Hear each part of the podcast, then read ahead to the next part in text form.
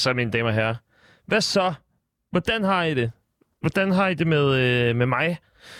Huh, hold da 10, 9, 8, 7, 6.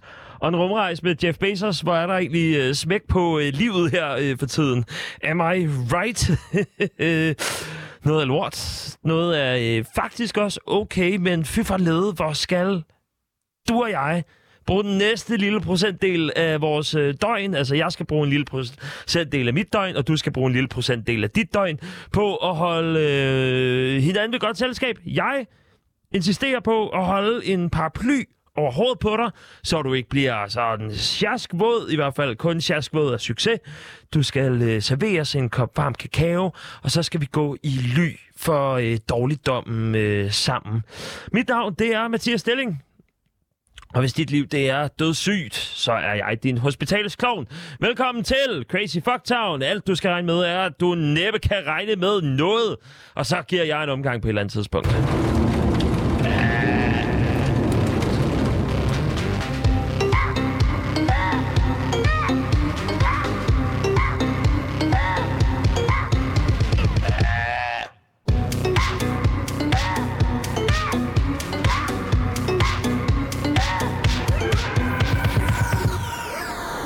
Program i dag, det er rubrikolaget fra Niklas. Det er en af mine nye venner.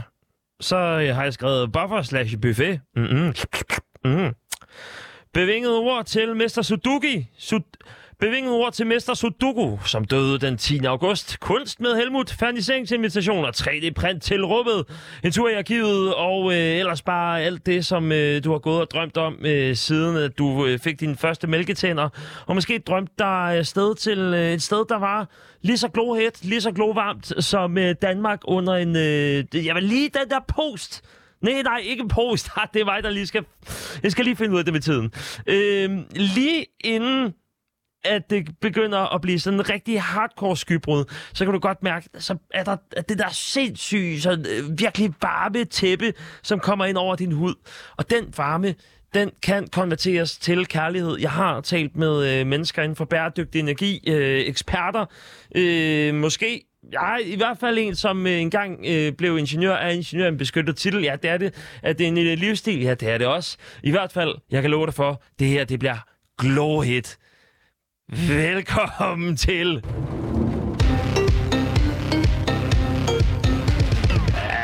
Jeg har fået mig en ny ven. Han hedder Niklas, og han skal hjælpe mig med rubrikoladen. Og øh, det, han starter faktisk med at introducere, hvordan det, øh, det kommer til at lyde. Det synes jeg selv lyder kanon fedt.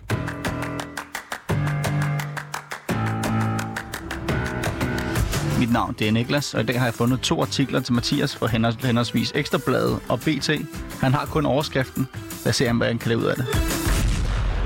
Og det er jo så øh, simpelt, som det er sagt her, øh, Niklas, som altså er blevet øh, min nye kollega, og derved ven. Jeg ser ham som en ven, han ser måske også mig som ven. Det håber jeg i hvert fald. Øh, ellers så øh, finder vi ud af det øh, på den anden.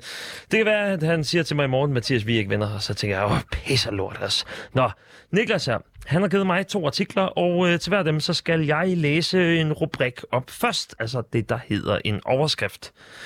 Derudover så skal jeg lave en stor fed løgnhistorie til at starte med, og så skal jeg læse den rigtige artikel op bagefter. Og så er øh, det måske sådan, at og det er der, hvor det kan blive super flækkeren og monstergrineren, det er, øh, hvis at øh, den løgnhistorie, jeg laver, den er så tæt på øh, den øh, rigtige historie som overhovedet muligt. Øh, så har vi vist nok øh, lagt den op. Øh, så har jeg fortalt reglerne, så kommer reglerne lige igen.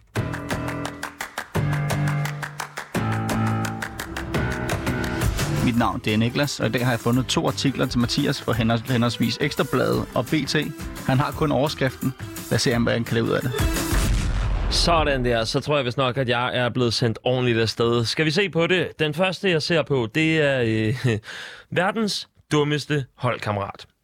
Og verdens dummeste holdkammerat, det, det er jo der, hvor jeg skal finde løgnhistorier ud fra, hvad der er verdens dummeste holdkammerat. Det er i den her omgang, øh, det er fordi, jo, Brøndby IF, de skal spille mod øh, Red Bull Salzburg. Og der er rigtig mange ude i verden, som hader Red Bull Salzburg, fordi det er Red Bull, og fordi at det giver vinger, men det giver ikke vinger nok til, at man kan øh, komme...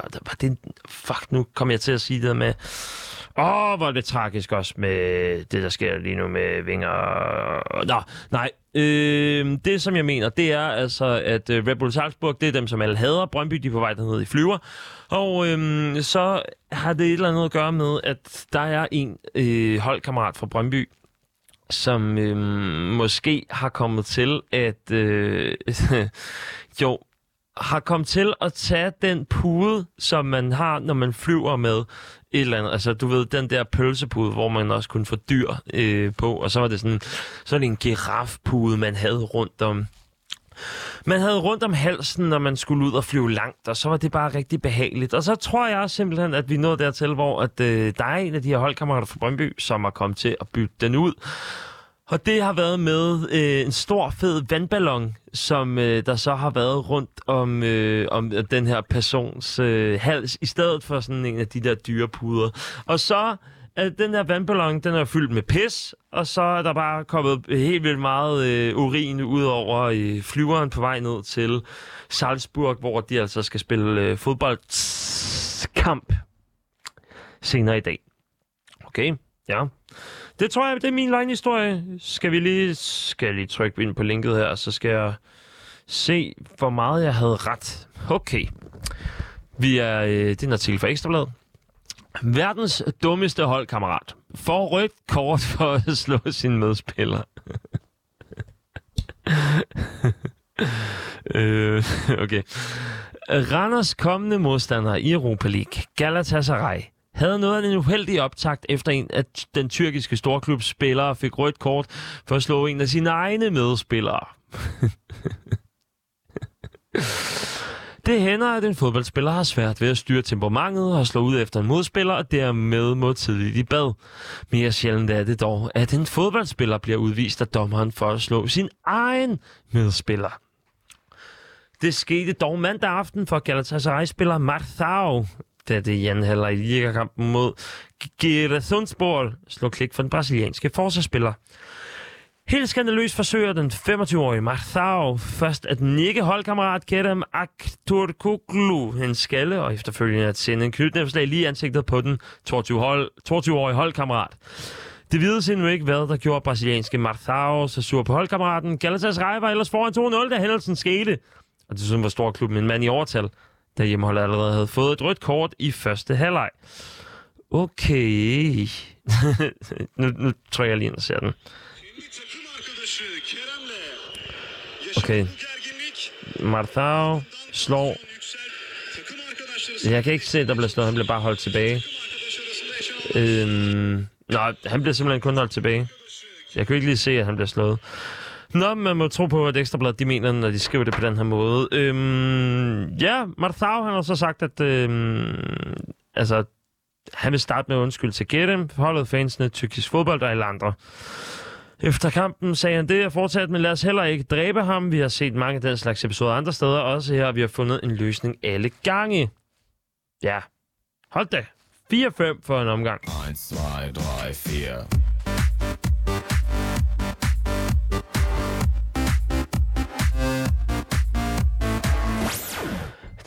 Den næste... Oh, okay, to sekunder. Jeg er lige kommet til at hælde en masse vand ud over det hele. To sekunder, I får lige en pause.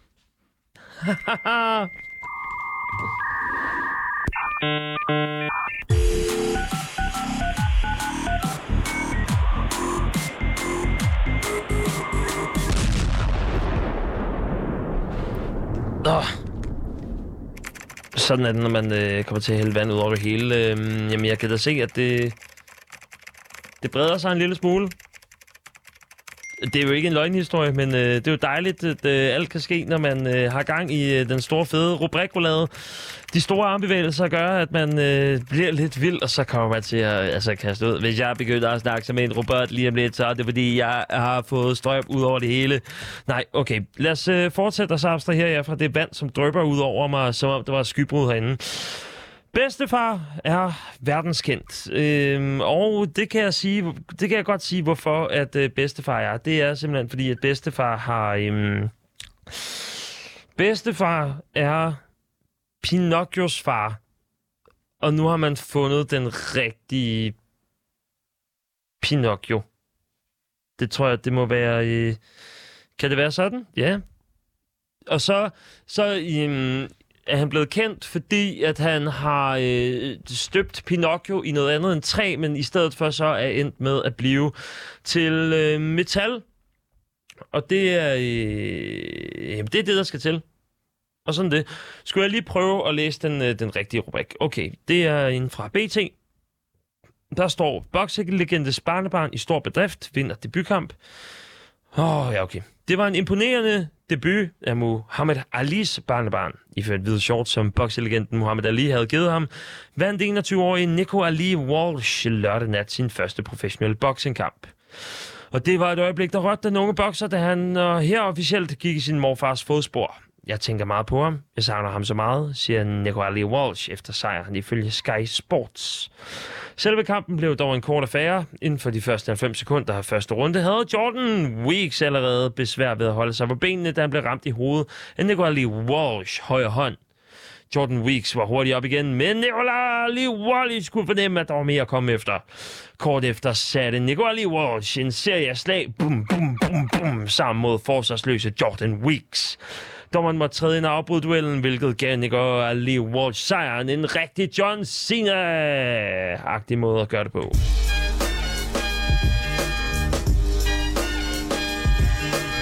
Imponerende nok, at øh, Muhammad Alis øh, jamen, barnebarn alligevel kunne øh, mønstre og sådan, lave et knockout så øh, tidligt øh, og så hurtigt i sin karriere.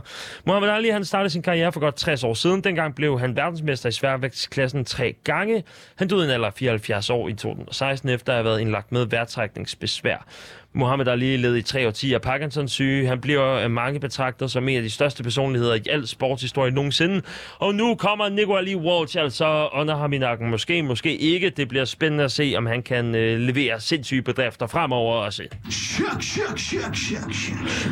Det her var øh, den her omgang af rubrikruladen. Tak, Niklas.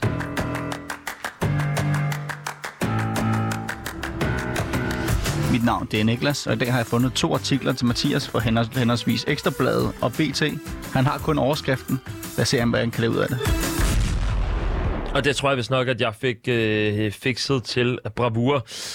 Uh, okay. It's getting hot in her. Det skal jeg lige love for. Selvom at det drøber på mig med vand. Man skulle tro, at der var skybrud inde i studiet. Det kan også være, at jeg bare sveder. Men nu skal vi til at øh, hedre en af dem, der ikke er blandt os længere. Den øh, 10. august, der døde Maki Kachi i en alder af 69. Han udgav tilbage i 80'erne Japans første magasin med gåder og jerngymnastik, men det gik først vildt for sig, da han lavede ægte Sudoku. Altså, vi skal nu ære Makikachi, som døde i en alder af 69, efter at man kalder ham for øh, Sudokuens founding father. Sudoku, som jo er den her øh, gåde ting, hvor man skal fylde nogle bokse ud med tallene 1-9, og det er jo selvfølgelig ikke bare tilfældigt, hvem kan komme først. Det handler om, at øh, der er øh, måske ni forskellige rammer, hvor at man skal smide ni forskellige tal ind, og så skal de, øh, der skal ikke være nogen tal på samme række eller i samme boks. Hvis du ikke har spillet Sudoku før, så er det din egen fejl. Og for at øh, ære Makikachis minde, så vil jeg øh, lige om lidt læse en af hans sværeste sudokuer op. Eller det kommer jeg... Ej, ved du hvad, det bliver nok ikke en af hans sværeste sudokuer. Jeg har faktisk fundet en, der var lidt sværere.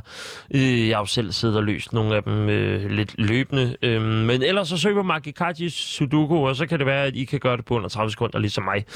Sudokuer er jo øh, i øvrigt inspireret af den svejtiske matematiker Leonard Euler, der tilbage i 1700-tallet lavede den romerske kube. Den romerske kube, hvad er det, tænker du? Øh, det kommer jeg ikke med svar på lige nu. Øh, men jeg kommer til at lige tage et lille sidespring, inden vi kommer tilbage til Maki Kachi. Fordi i 1932, så viste Leonard Euler, at tallet 2 i 32 plus 1 ikke, som formodet af Pierre de Fermat, er et primtal. Men produktet af de to primtal, 641 og 6.700.417, han indså, at eventuelle primfaktorer måtte være af formen 64k plus 1, og ved at prøve sig frem, fandt han faktoren 641.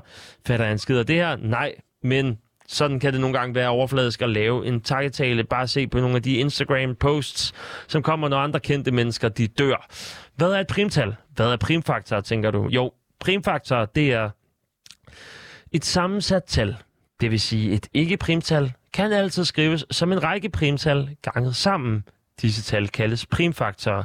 Og primtal er jo de her tal øh, over et, som øhm, man kan gange, så man kan dividere med, sig, dividere med et andet primtal, og så få et helt tal ud af det, tror jeg.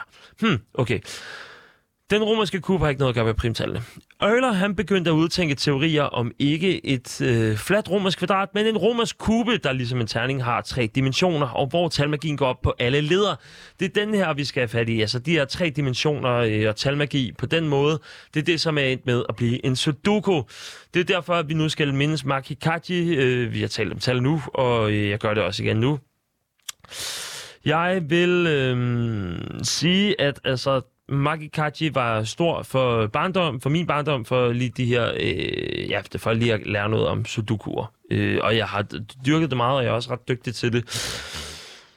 Skal vi ikke prøve lige at mindes Maki Nu har jeg sagt det et par gange, og nu gør vi det altså. Øh, en takketale i form af den efter sine sværeste sudoku fra matematikeren Dr. Arto Inkala, som har lavet al escargot. Og det er han, fordi det ligner en snegl. Er vi klar på den? Det tror jeg, øh, det tror jeg godt, vi kunne være. Øh, vi tager lige et tal til.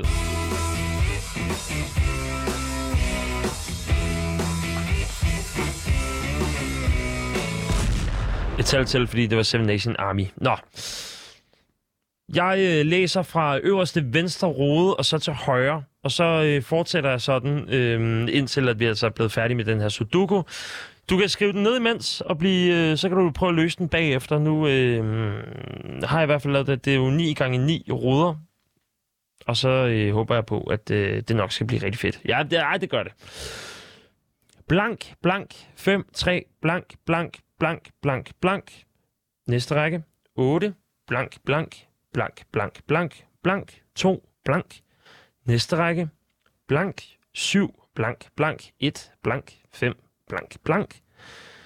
Næste række. 4, blank, blank, blank, blank, 5, 3, blank, blank. Næste række. Blank, 1, blank, blank, 7, blank, blank, blank, 6. Bl- næste række. Blank, blank, 3, 2, blank, blank, blank, 8, blank. Næste række. Blank, 6, blank, 5. Blank, blank, blank, blank, 9. Næste række. Blank, blank, 4, blank, blank, blank, blank, 3, blank. Næste række. Blank, blank, blank, blank, blank, 9, 7, blank, blank. Tak for alt. Maki Kachi.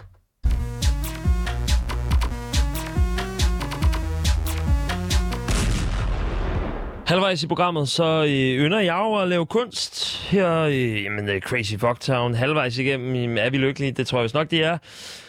Dels vil jeg gøre det for at blive rig, men egentlig også for at øh, komme ud og blive lidt berømt. Øh, lave nogle håndtryk, måske øh, klippe en snor til noget sejt, og øh, jamen, worst case, øh, bare få en statue i en lille landsby øh, vest for syd, nord for øh, Næstved. Der, hvor jeg kommer fra. Øh, så kan jeg hænge med nogle spændende mennesker bagefter. Jeg kan komme udenom køen på de store natklubber. Alt det der, jeg bliver bare respekteret, og så tænker folk måske også, at jeg er artsy. Og øh, dagens kunststykke, det er ingen undtagelse øh, i vejen mod, at jeg skal blive ung, smukkeri og berømt. Det er i forbindelse med en artikel, jeg faldt over på Se og Hør tidligere i dag. Øhm, der står, Rasmus Sebak giver nyfødt søn en særlig gave. Og så tænker jeg jo derfra, hmm, spændende gaver. Det må jeg da gøre alt, hvad jeg kan for at kigge på. Skulle jeg ikke gøre det? Skulle jeg ikke læse den der artikel? Jo, fordi jeg vil rigtig gerne finde ud af, hvad er det for en gave, Rasmus Sebak kan give til sin søn, som er så spændende. Jeg læser op nu. Rasmus Sebak kan ikke komme udenom, at sønnen Helmut får en særlig gave fra sin far inden længe. Rasmus Sebak, 41, og kæresten Julie Tejlhus, 28, er den 10. juli blevet forældre for anden gang til endnu en søn, der skal døbes Helmut. Det var super svært at finde et navn, der passede sammen med Holger. Lige pludselig sagde Julie Helmut. Og jeg sagde, hold da kæft. Han lyder som en sød fyr. Jeg skulle dog lige vende mig til det. Det er jo et særligt øh, og specielt navn, men det føltes bare godt, fortæller Rasmus Sebak til her. Og Nu til premieren søndag på Ternet Ninja 2 i Imperial i København. Indtil videre så øh, har vi stadig ikke fået noget at vide om den her gave. Han tilføjer ligeledes, at det ikke er fordi, de har besluttet, at alle deres børn skal begynde med H, uden at vide, om parret skal have flere børn. Rasmus Sebak glæder sig lige nu over at være i nuet som far til to drenge. Derfor har jeg en stor gave og samtidig en del lettere anden gang. Anden gang ved man, hvad det er, og hvor meget kærlighed der er i det. Men jeg havde glemt, hvor små babyer er, fortæller Rasmus. Der er overvist om, at der inden længe kommer en særlig gave til Helmut. Der er stadig ikke noget om den her gave. Okay. Jeg kommer nok ikke udenom, at jeg altid hiver fat i mine egne følelser, når jeg skriver. Jeg er sikker på, at jeg i det her forløb med Helmut får så mange dejlige følelser, at jeg ikke kan undgå at skrive en sang. Det skal der nok komme, fortæller den stolte far. Til sønnen Holger har Rasmus Sebak skrevet sang 2017, som var det år, hans lille søn kom til verden. Gaven, det er... Gaven, det er en sang. Gaven er en sang. Og det er jo der, hvor at jeg tænker, jamen, det, hvis Rasmus Sebak, han skal lave noget kunst på det her, som det jo er, når han skal lave sang, så vil jeg også gerne lave noget sang. Og det skal øh, være øh, frit op til jer øh, i den dejlige Sebak-familie og tage det mere videre. Øh, jamen, hvad er det for noget kunst, jeg vil lave? Og hvorfor vil jeg lave det? Jamen, jeg vil prøve at provokere lidt og fortælle, jamen, hvad er det, kunst skal give til et barn? Hvordan skal et barn kunne nyde en øh, sang, når barnet ikke engang kan snakke nu? Der er rigtig mange forældre, i, øh, specielt i København, hvis I tjekker alle de fucking blogs, der findes, så øh, er der jo sådan noget som en uro. Og uroer, det er jo, du, ved, de der, som... Øh, som øh, ja, nu skal jeg roer jeg lige lidt op, fordi at, øh, jeg skal have gang i noget kunst nu her. Det, der kommer til at ske, det er den her kunst. Jeg vil lave en uro. Og den uro, den bliver simpelthen så kunstneragtig, øh, at jeg folder en masse papir. Fordi jeg tænkte, at der også var noget, øh, noget krøller eller ej over det, øh, som øh, kunne et eller andet øh, spændende. Og det er så det, som vi skal øh, simpelthen ud og, øh, og tjekke op på. Øhm, jeg, vil, jeg vil gerne tage lyden af Bubble Sex med Tommy Sebak ind over, samtidig med, at jeg krøller eller ej på uroen, og så har vi den derfra.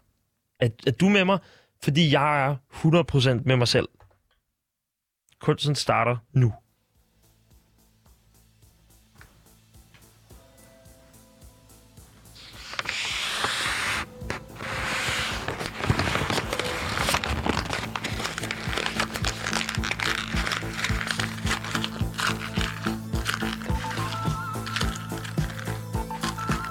Den første kugle i uroen er en lille kugle, cirka, mm, jeg har lyst til at sige en 3 cm i diameter.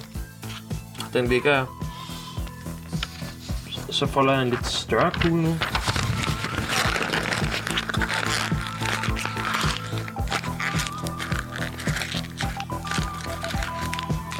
Hvordan folder man en større kugle, tænker du?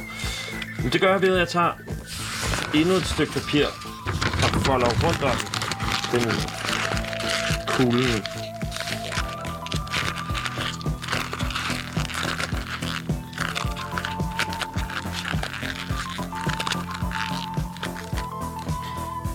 Jeg kan godt lige tage en ekstra.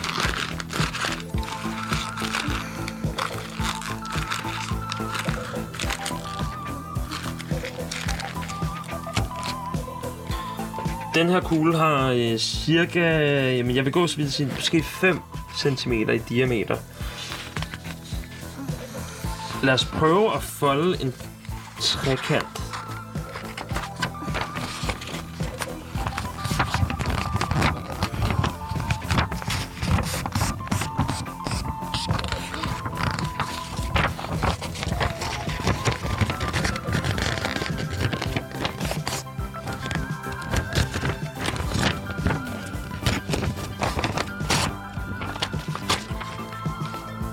Altså så her, at, øh, at ej fra krøller eller ej kommer ind.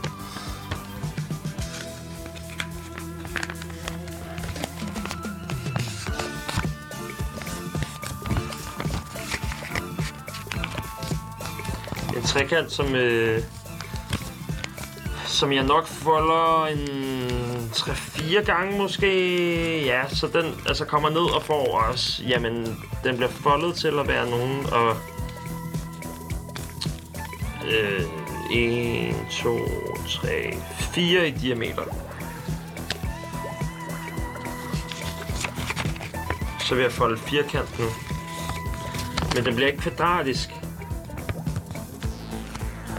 Eller gør... Jo, jo, jo, den kan godt blive kvadratisk, den her. En lille lækker kvadratisk dims til uroen.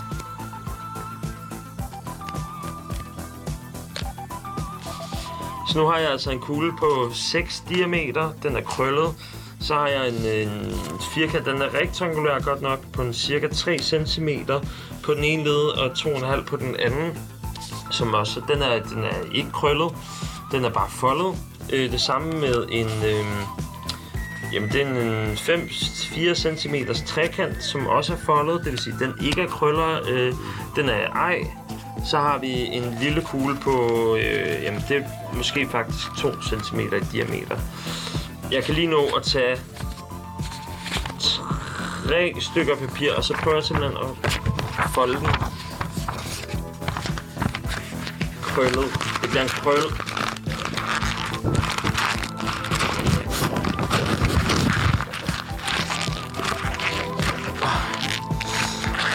Åh, oh, den skal strammes, den her.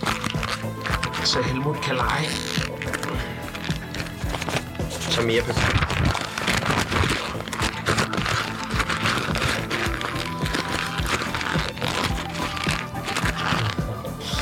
Faktisk måske så tager jeg den her store kugle, jeg har lavet nu, og så tager jeg den anden store kugle, og så pakker jeg dem ind og laver en endnu større kugle. Ja, det gør jeg.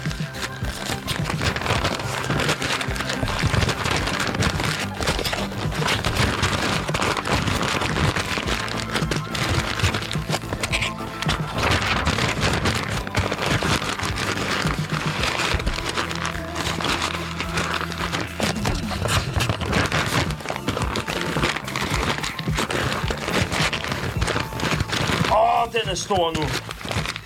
Ah, Kras. Øh. Øh. Ja.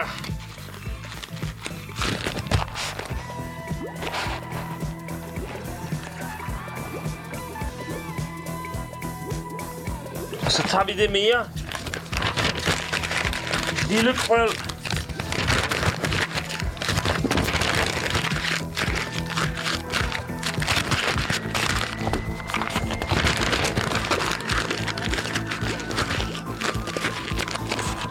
Så til sidst strimlerne, som skal bære disse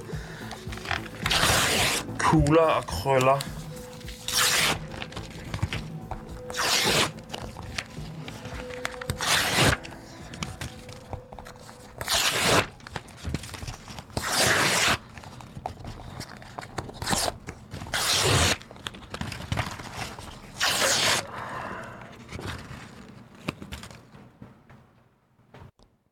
Og sådan blev den altså til.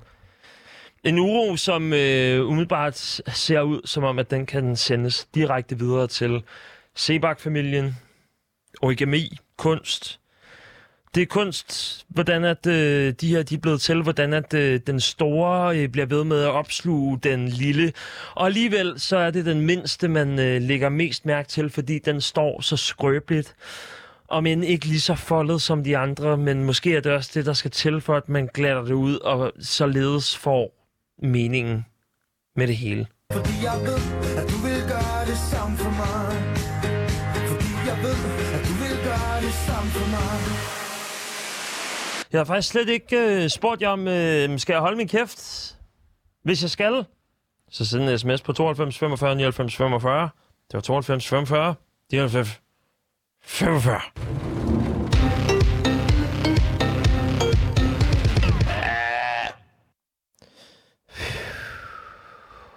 I nogle af de øh, kommende fredage, så vil jeg jo meget gerne vise øh, noget af min kunst frem.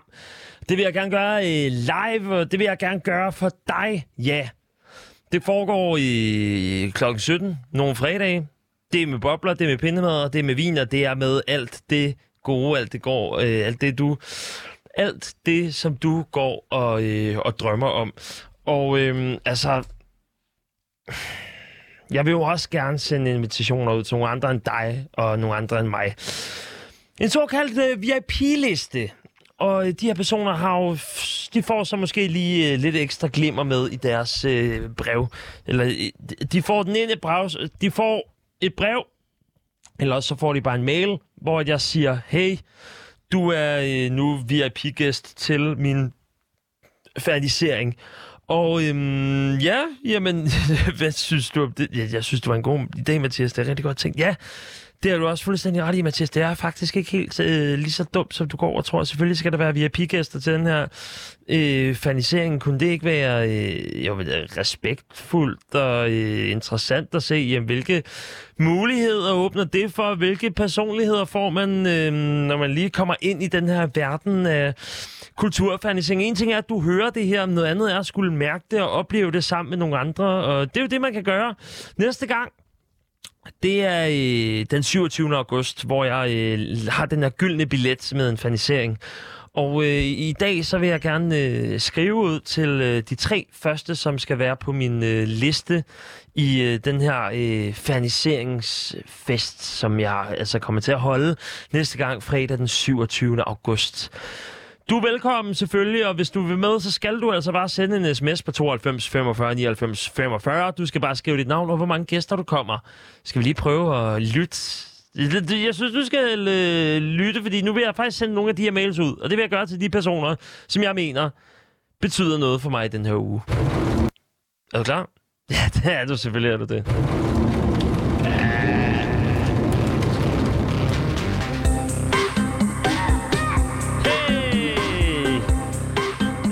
Det noget bossa nova? Ja, det er det.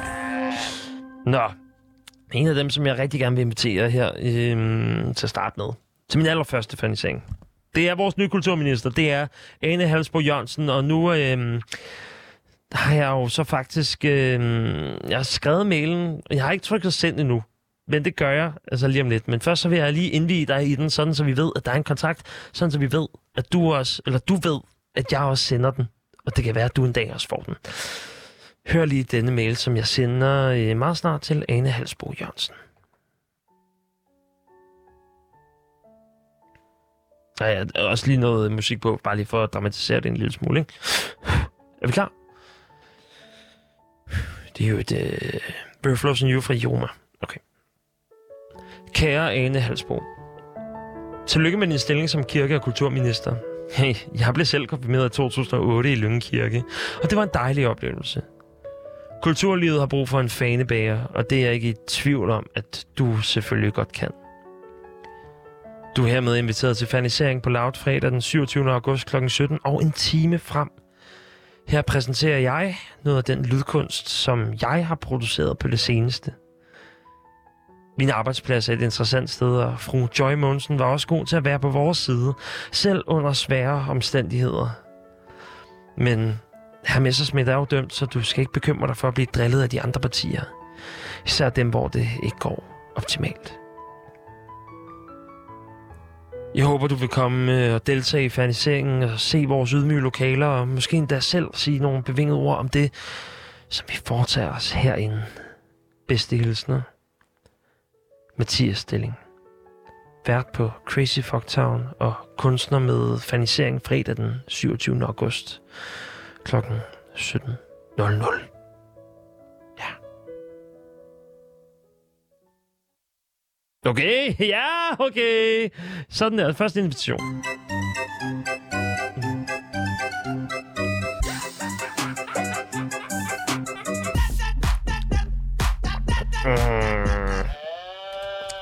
Skal vi prøve noget? Øh, jamen, jeg prøver lige noget andet.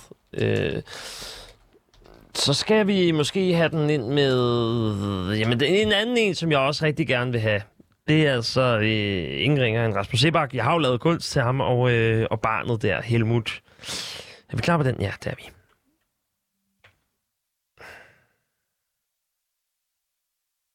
Du, spørgsmålet er, om du er klar, mit, øh, mit blåbær. Det tror jeg, det er. Okay.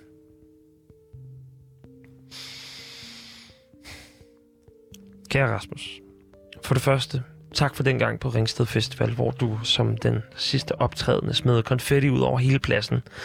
Vi var mange i Lyngborg Idrætsforening, der var glade for det frivillige arbejde, der var med at feje hele festivalpladsen sammen efter den koncert. Jeg vil også sige tillykke med din søn Helmut, og jeg er spændt på, hvilken sang, der kommer ud af det med ham. I dagens udgave af mit radioprogram Crazy Fucktown lavede jeg et kunststykke til Helmut, så han også kan få en gave med fra min arbejdsplads, Loud i København. Det er jo en uro, og så må du selv vurdere, om I vil tage den med jer hjem. Det får mig hen til grund til, at jeg skriver til dig, fordi fredag den 27. august mellem kl. 17 og 18, så fremviser jeg mit kunststykke for alle dem, der møder op til min fernisering her i København.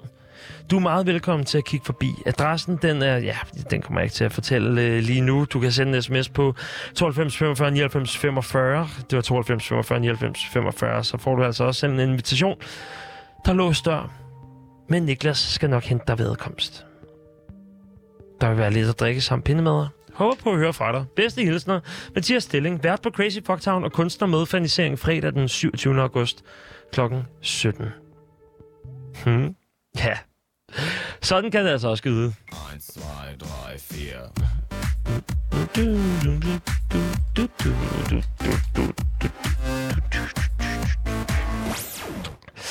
Ja, ved hvad, vi tager lige den sidste... Øhm, jeg ved nemlig, det fordi, at øh, min kollega Toge, han så Patrice Evra i København her for nylig.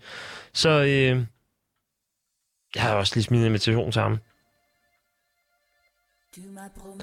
Bonjour, monsieur Evra. Det, jeg tager det lige på fransk, fordi han forstår bedst. Bonjour, monsieur Patrice, Evra. Vous êtes invité pour le vernissage de mon art sonore contemporain dans notre bureau auprès de à Copenhague. Je sais que vous aimez le Danemark. Ici, ça serait une bonne chance pour vous d'entraîner votre danois. Moi, je suis l'hôte de la vernissage et j'aimerais bien de vous rencontrer. Oh, moi, je suis l'hôte de le vernissage et j'aimerais bien de vous rencontrer montrer l'art avec des autres personnes invitées. Merci en avance, cordialement, Monsieur Stalin, animateur de Radio Info Ville de Folk et l'artiste avec le vernissage vendredi le 27e août à 17h. Bah oui, og sådan er det.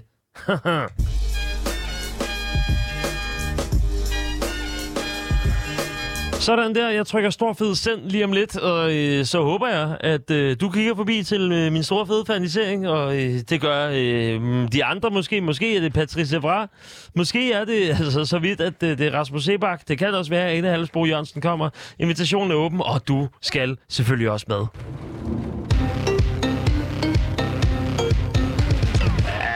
Fremtiden er nu. Ja, ved I hvorfor? Det er fordi, at NASA de tester en 3D-månestøvsprinter på den internationale rumstation. Det er altså en øh, 3D-printer, som er baseret på månestøv. Det vil sige, at det er en øh, 3D-printer, som kan lave super solide materialer. Så behøver man altså heller ikke at tage tunge, med, øh, tunge ting med fra jorden for at lave det. Og hvad skal der ske for det? Alt er vægtløst, når det er i rummet, og så bliver det hertungt bagefter. Se det sådan her. Let bliver til tungt, når det rammer jorden, men springer et led over, så det ikke er tungt, der bliver til let, der bliver til tungt igen. Wow, okay, var I med så længe? Ja, det tror jeg vist nok. Okay, fedt. Tag med mig en tur ud i rummet nu, fordi øh, det her, det tænker jeg, det er bane, banebrydende, at man kan øh, 3D-printe ting i månestøv, altså ting, man henter fra månens atmosfære. Øh, eller et eller andet, jeg er jo ikke øh, rum øh, eller andet. Men jeg har taget en øh, prioriteret rækkefølge med over de fem vigtigste ting, som skal 3D-printes ud i rummet. Og det er altså rigtig tunge ting, som øh, printes ud i rummet af månestøv i en 3D-printer, og så kommer tilbage til jorden og redder alt øh, det, som der skal til. Er vi klar? Ja. Det her, det er lyden af rummet.